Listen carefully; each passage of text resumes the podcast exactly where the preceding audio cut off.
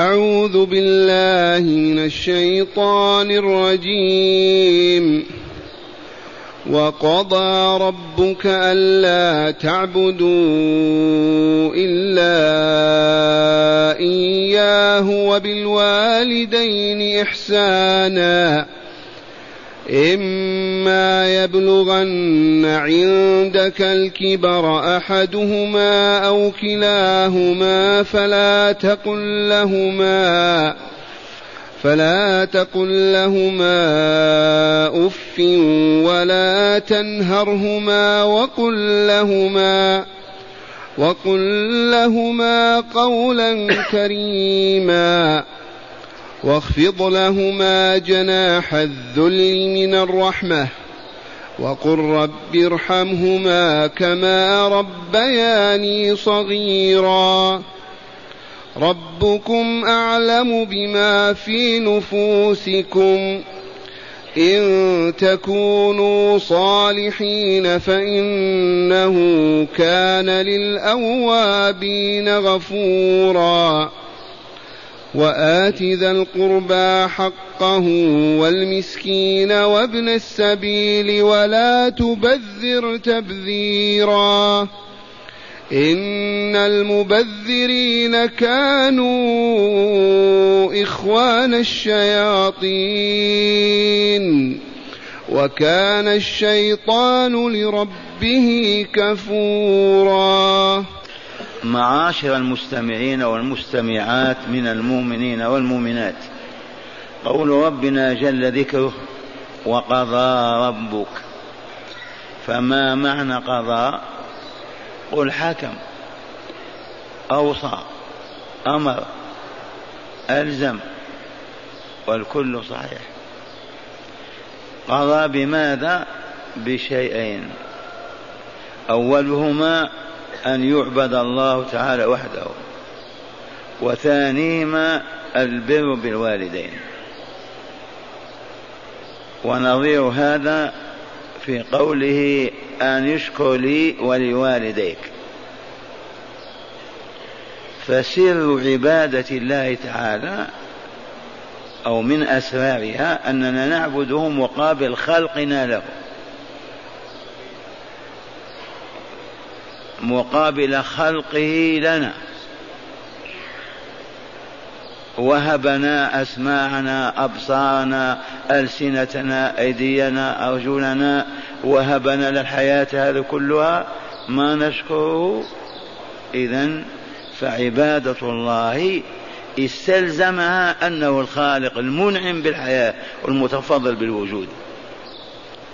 والوالدان هما سبب الوجود وعلة الوجود. فماء الرجل؟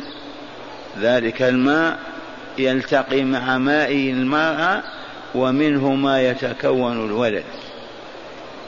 فلهذا هما أبوان أمك وأبوك أو أبوان.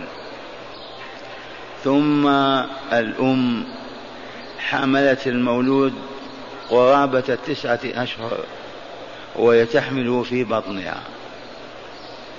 وذكرنا مرة لو أنيط إليك أو بك حبل عصا نعل لا تضعه أبدا ليل نهارا ما تطيق أبدا. والمؤمن وأم الولد تحمل ولدها ليل نهارا لا سيما لما ياخذ في النماء والكبار يمتص دمها ولما تضعه يتحول الدم لبنا أبيض حلوى من عاطفتها وشدة رحمتها. ولهذا اولا وجب أن نعبد الله تعالى وحده. إذ قال تعالى ألا تعبدوا إلا الله. كذا ألا تعبدوا إلا إياه أي إلا الله. والعبادة ما هي؟ العبادة الطاعة مع الذل والانكسار مع التعظيم والإجلال والإكبار للرب تبارك وتعالى. ما كل مطيع عبد الله عز وجل. لا بد مع الطاعة التي هي فعل ما أمر الله بفعله اعتقاد ما أمر الله باعتقاده. هذه العبادة لا بد من وجود شعور بالحاجة والفقر إلى الله وأنك بين يديه حيثما كنت. فلا بد من الخضوع والذلة لله عز وجل. مصحوبة بالإعظام والإكبار والإجلال. تلكم هي العبادة. وأنواع العبادة كثيرة. ومصدرها كتابه تعالى وبيان رسوله صلى الله عليه وسلم. فالقرآن الكريم حوى واشتمل على أنواع العبادات.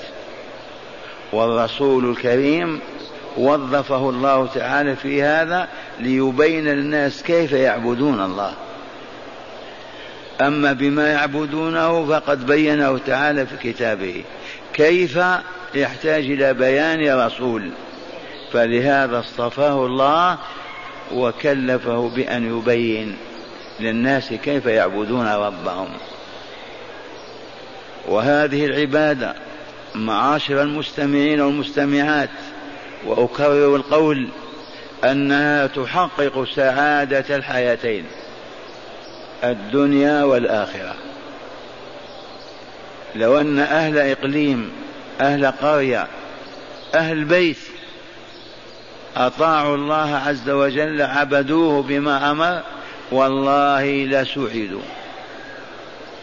ولا ذلوا ولا هانوا ولا انكسروا.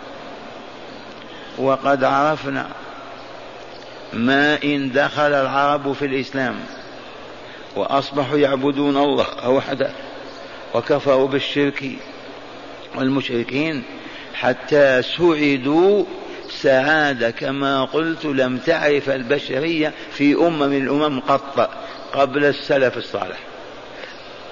سعادة بمعنى أمن ورخاء طهر وصفاء عز وكرامة. تحققت لأصحاب رسول الله وأولادهم وأحفادهم. إذ قال عليه الصلاة والسلام خيركم قرني ثم الذين يلونهم ثم الذين يلونهم. عبادة الله طاعته بما أمر أن يطاع فيه وبما نهى عنه. هذه العبادة موجودة كلها في القرآن الكريم. والرسول المسؤول عن بيانها. إذ قال تعالى ونزلنا عليك الكتاب لتبين للناس ما نزل إليهم. فلولا أن الرسول صلى بالمؤمنين ما عرفنا كيف نصلي. والعبادة يجب أن تكون لله وحده. والله الذي لا إله غيره. لا يرضى الله ولا رسوله ولا المؤمنون بأن يعبد مع الله غيره. كيفما كان هذا الغير؟ ملك من الملائكة رسول من المرسلين نبي من الأنبياء ولي من الأولياء. لم يأذن الله في عبادة غيره مطلقا وهو معنى لا إله إلا الله. فنلفت النظر إلى جهالنا بعد أن ضلت أمتنا بكيد أعدائها ومكر خصومها انتشر بينهم أنواع من الشرك. من بينها دعاء غير الله عز وجل. فالذي يقبل على مخلوق ويقول يا سيدي أو يا فلان ويدعو ويطلب حاجته هذا والله عصى الله تعالى. وخرج عن أمره في قوله الا تعبدوا إلا الله وعبد غير الله تعالى مع الله. فالذي ينذر كما ما زال الجهال بين المسلمين عربا وعجما ينذرون لسيد فلان وفلان إن تحقق لي كذا أفعل معك كذا. والنذر لا يكون إلا لله. واقرأوا في صفات أوليائه والموفون بعهد يوفون بالنذر ويخافون يوما كان شره مستطيرا. يوفون بالنذر. والنذر قسمان. الأول لله أن تقول لك يا رب علي أن أصوم هذا الشهر. أو لك علي يا ربي أن أخرج من مالي في سبيلك. لك علي يا ربي أن أبيت هذه الليلة راكعا ساجدا. لك يا ربي أن أنفق نصف مالي. هذه النذور تريد بها التملق إلى الله والتزلف إليه ليحبك ويرضى عنك. ولا نعم المطلب. ولا أسمى غاية من هذه. يعد ربه بمعنى ينذر له كذا وكذا. ولا هم له إلا أن يرضى الله عنه. فهذا النذر أفضل أنواع النذر. النذر الثاني وهو جائز ولكن ما هو محمود ولا ممدوح. أن تقول ربي إن شفيت ولدي أصوم غدا. ربي إن جاء والدي حيا أو أبي أو ولدي أتصدق بكذا. هنا إذا تحقق لك ما نذرت من أجله وجب أن تفعل. إن كان صيام تصوم وإن كان مال تتصدق وإن كان صلاة تصلي. لك يا ربي إن رددتني سالما إلى أهلي لأتصدقن بكذا أو لأصومن كذا أو لأقرأن من كتابك كذا أو لأختمن كتاب كتابك قراءة. في هذه الحال إذا أعطاك الله ما نذرت لأجله وجب الوفاء. وإذا لم تعطى لا شيء عليك. ومما يتعلق بالنذر إذا نذرت شيئا لا تطيقه. كفر كفارة يمين ويعفى عنك. إذا قلت لله علي إذا شفاني من مرضي أن أخرج من بيتي. وإذا خرجت من بيتك أين تسكن؟ ما يطاق هذا. إذا كفر كفارة يمين. كل من نذر نذرا لا يطيق الجزاء والوفاء به تجزئه كفارة اليمين إطعام عشرة مساكين أو صيام ثلاثة أيام عند العجز عن الصيام. نعم. إن عجز عن الإطعام يجزئه الصيام. ثم مما شاع بين المسلمين الحلف بغير الله عز وجل. هذا يحلف بالمسبحة هذا يحلف بسيد فلان هذا يحلف برأسه هذا يحلف بالملح الذي أكلنا. وهذه الأيمان حرمها رسول الله صلى الله عليه وسلم بقوله على المنبر ألا إن الله ورسوله ينهيانكم أن تحلفوا أن تحلفوا بآبائكم ومن كان حالفا فليحلف بالله أو ليصمت. وأخبر مرة فقال من حلف بغير الله فقد كفر. ومجلس آخر يوم آخر قال فقد أشرك. والكل حقيقة. بين لي وجه الكفر. الذي ينسى الله ويغطيه وما يراه أبدا لا في السماء ولا ولا ويحلف بفلان تعظيما له. كفر الله غطاه جحده لو أظهره وعرفه يستحي أن يحلف بمخلوق من غيره. واضح هذا الكفر؟ وإن كان كفرا لا يخرج من الملة لأن الكفر يكون صغيرا وكبيرا. إذا ومن جرى على لسانه الحلف بغير الله وهو لا يريد ذلك ولكن للألفة والعادة فليمحو السيئة بكلمة لا إله إلا الله. قلت والنبي قل بعدها لا إله إلا الله تمحي تلك السيئة. والله العظيم. من أعطانا هذا؟ الرسول صلى الله عليه وسلم. فقال من حلف باللات فليقل لا إله إلا الله. ومن قال لأخيه تعال أقامرك فليتصدق. لما علمنا أن الشخص عاش خمسين سنة يحلف باللات والعزى وأسلم من أسبوعين أو سنة. ما يبقى على لسانه ألف واعتاده. ما يشحت يقول ولا تعال. والشخص الذي عاش سنوات على القمار كأهل مكة لأنهم تجار يعيشون على القمار والتجارة فلا يدري حتى يقول تعالوا قامرك كما كان يقولها بالأمس في الجاهلية. فلهذا كفر أولا كفارة الحلف بغير الله لا إله إلا الله. ثانيا كفارة تعالى العب القمار معك صدقة تتصدق بها. بهذا بين رسول الله صلى الله عليه وسلم. إذا أن لا تعبدوا إلا الله. وقضى ربك أن لا تعبدوا إلا إياه أي إلا الله. فلا نعبد سوى الله. لا جني ولا إنسي. لا في الأولين ولا في الآخرين. كما علمتم لا نركع ولا نسجد ولا ننكسر ونذل إلا لله تعالى. فبعض الغافلين كأصحاب الكورة. لاعبي الكورة شاهدناهم. إذا حيوا بعضهم يركع ركوعا. كورنتينا ها؟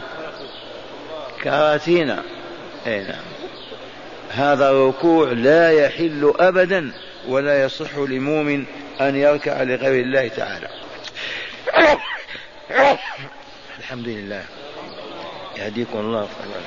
اذا واعبدوا الله نعم وقضى ربك لا تعبدوا إلا إياه. وبالوالدين إحسان أي وقضى بمعنى أمر ووصى وألزم بالإحسان بالوالدين. ما هو الإحسان للوالدين؟ الإحسان معروف. بذل الخير بذل المعروف وكف الشر والأذى. وهنا بالإجماع أن على العبد بر والديه وهو الإحسان بهما وإليهما. من البر الطاعة لهما والسمع لأمرهما ونهيهما ما لم يأمر بمعصية الله ورسوله. إذا أمرك والدك أو أمرتك أمك بأن تقول أو تفعل يجب أن تطيع. إلا إذا أمر بمعصية الله فلا طاعة لمخلوق في معصية الخالق. لماذا؟ لأن الله قدم حقها أولا وقضى ربك ألا تعبدوا إلا أي أولا ثانيا بالوالدين إحسانا فحق الله مقدم على حق الأبوين. حتى الحاكم إذا أمرك بمعصية لا تطيعه. تطيع الله عز وجل. فإن أمرك بطاعة يجب أن تطيعه ولا تعصيه إذا الإحسان بهما طاعتهما في المعروف. وإذا قال لك أبوك طلق هذه المرأة يجب أن تطلقها. هذا حدث لابن عمر عبد الله قال له أبوه طلق هذه أنا أكرهها وعمر ذو علم وصفاء روح. فذكر ذلك للرسول صلى الله عليه وسلم فقال أطع أباك. وطلق امرأتك. وإذا أمك أمرتك أن تطلق أيضا امرأتك أطلقها طاعة لأمك لأن حق الأم ثلاثة أرباع. الأب له حق والأم لها ثلاثة. جاء هذا في قوله صلى الله عليه وسلم لمن قال من أحق الناس بحسن ظني أو بحسن صحابتي. قال أمك. ثم من قال أمك. ثم من قال أمك. فالرابع قال ثم أبوك.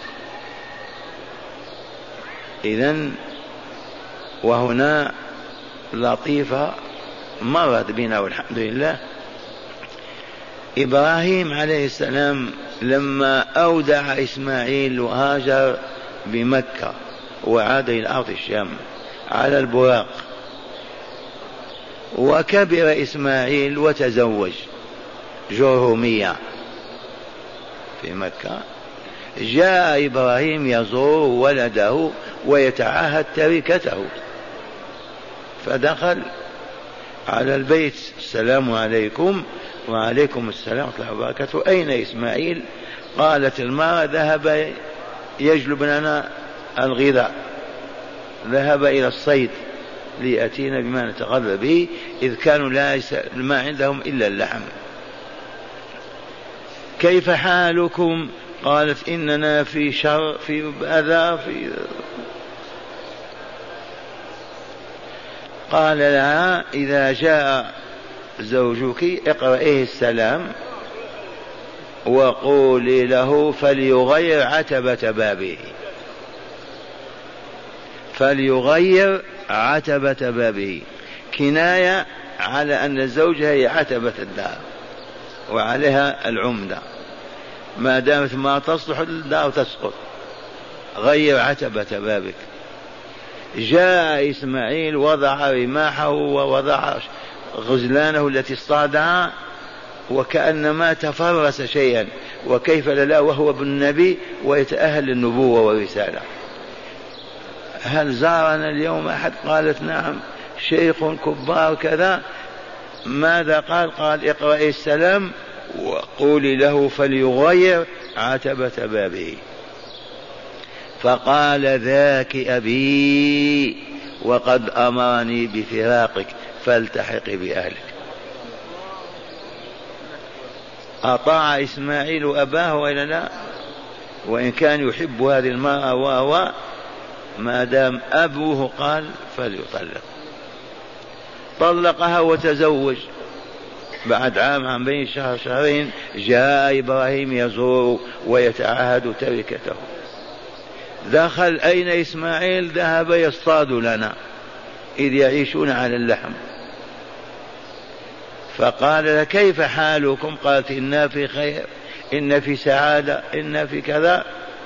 وهذا قد لا تجدونه عند خمسة وسبعين في المئة من نسائكم. إننا في خير إننا في سعادة إننا في كذا. مسلمون مؤمنون صالحون. بغض الطرف عن البقلاوة والحلوى والشبع. قال لها إذا جاء زوجك اقرأي السلام. سلمي عليه قول يسلم عليك من زارنا وقولي له فليثبت عتبة بابه. جاء إسماعيل عليه السلام وضع سلاحه وضع صيده وكأنما تفرس هل زارنا أحد اليوم؟ قالت نعم شيخ وصفه كذا وإنه يقرئك السلام ويقول لك ثبت عتبة بابك.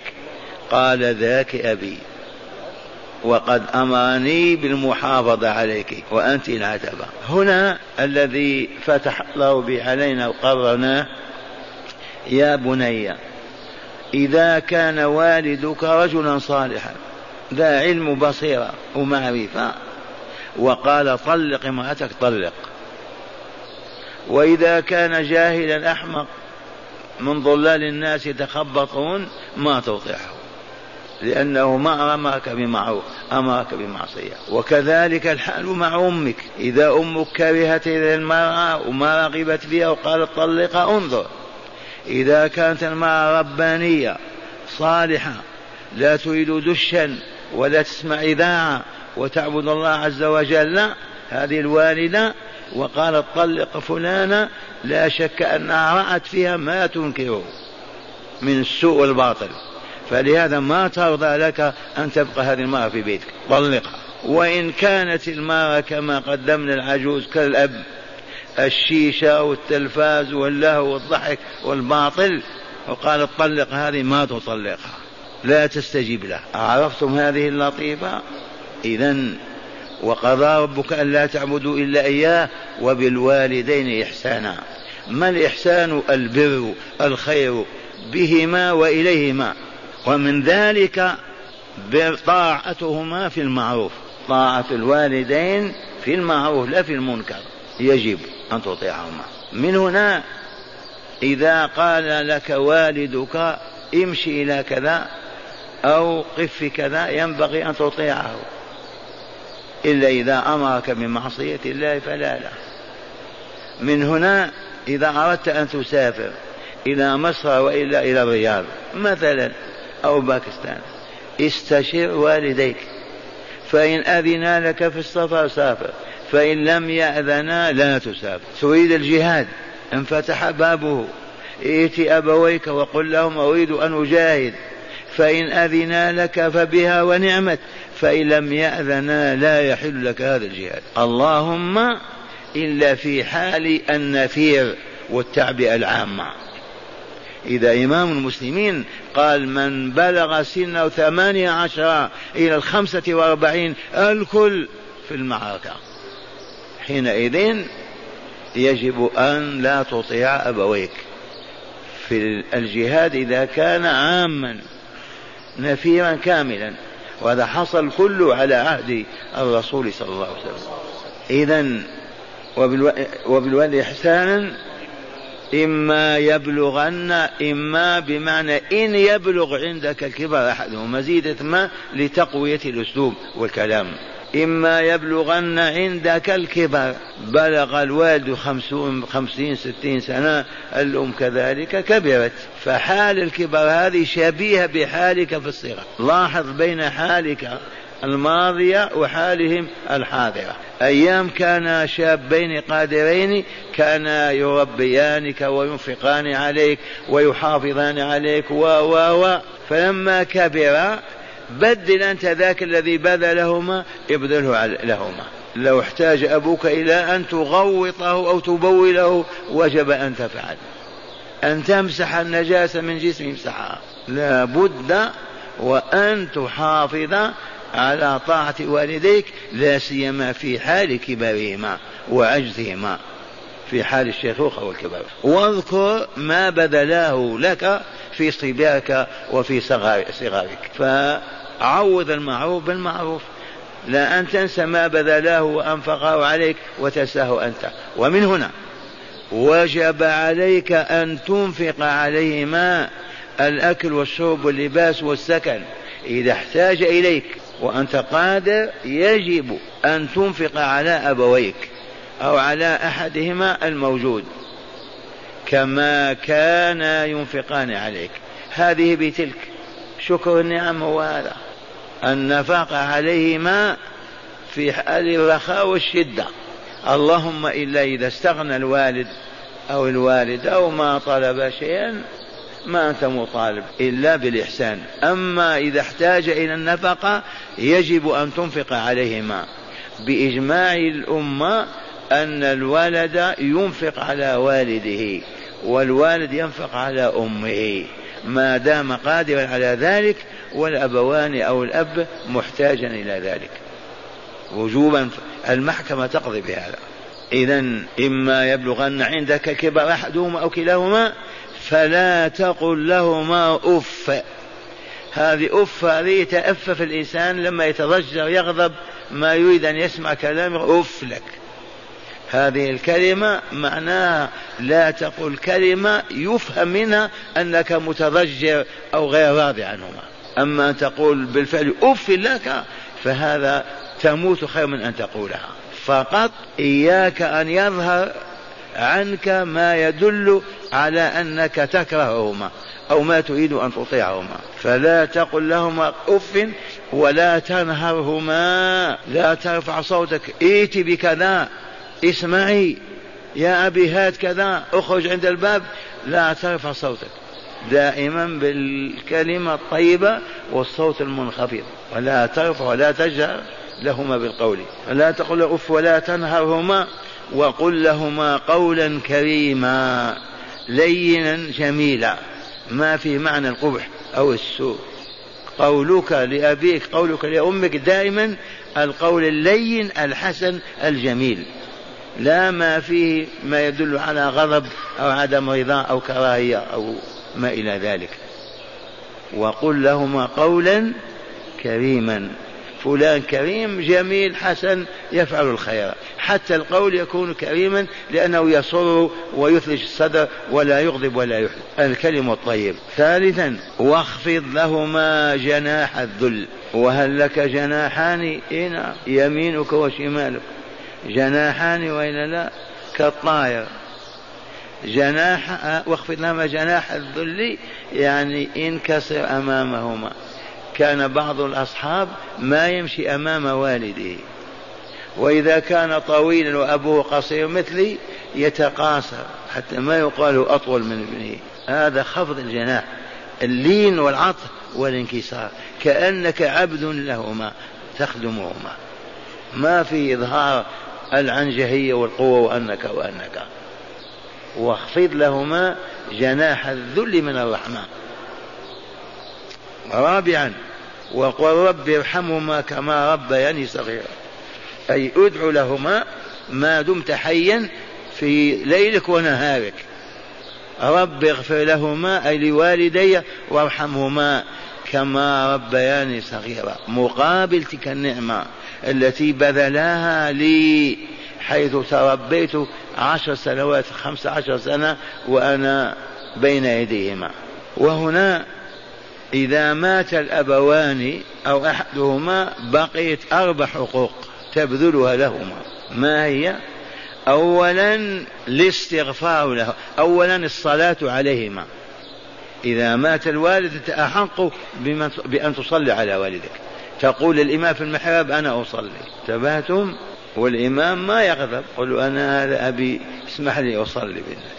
ولا حرج الاستغفار لهما طول الحياة. وخاصة أثناء السجود. يا أرحم الراحمين يا أرحم الراحمين يا أرحم الراحمين.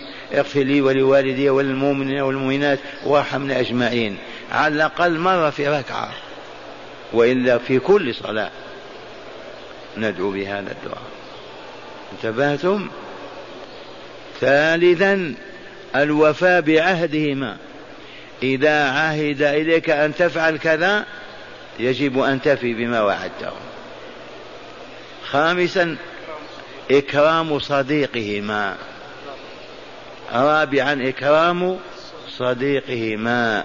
إذا كان لأمك صديقة أو لأبيك صديق ومات الأب تكرم ذلك كما كان والدك يكرمه كما كانت أمك تكرمها. والحمد لله حققنا هذا بفضل الله عز وجل. أبي ما نعرفه ولا نعرف أصحاب والدتي لها صديقات والله كنت أبرهما. إذا خامسا صلة الرحم التي لا رحم لك إلا هي التي بينك وبينهما. كما تبر أمك بر خالتك خالتك بر خالك بر عمك. بر صديق مثلا ابن عمك. وهكذا الذين تجمعكم رحم واحدة كلهم تبر بهما. والبر الطاعة والإحسان في المعروف. الطاعة في المعروف والإحسان. هكذا يقول تعالى واخفض لهما جناح الذل من الرحمة وقل ربي أي يا ربي. لماذا ما قال يا ربي؟ قدمنا لكم. لأنه قريب منك يسمعك لما تقول يا. يا لنداء البعيد. وإلا لا الذي بين يديك راضي أعطيني العصا. ما قول يا راضي؟ لأنه يسمع. فالله عز وجل معنا حيث كنا بعلمه وقدرته فلا يحتاج أن تقول يا ربي. قل ربي. فهو هنا علمنا هذا. وقل ربي ارحمهما كما ربياني صغيرا. مثل ما ربياني صغيرا ارحمهم.